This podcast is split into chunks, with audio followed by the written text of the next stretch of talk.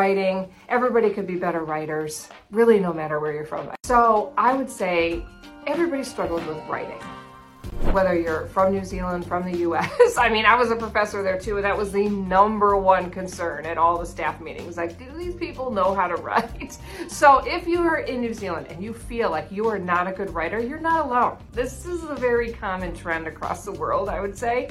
Maybe not everywhere. I haven't been everywhere and I haven't really actually thought about, you know, other countries that might be better.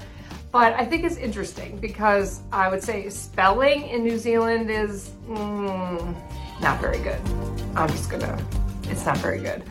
But, you know, with the rise of AI, with Grammarly, do you need to?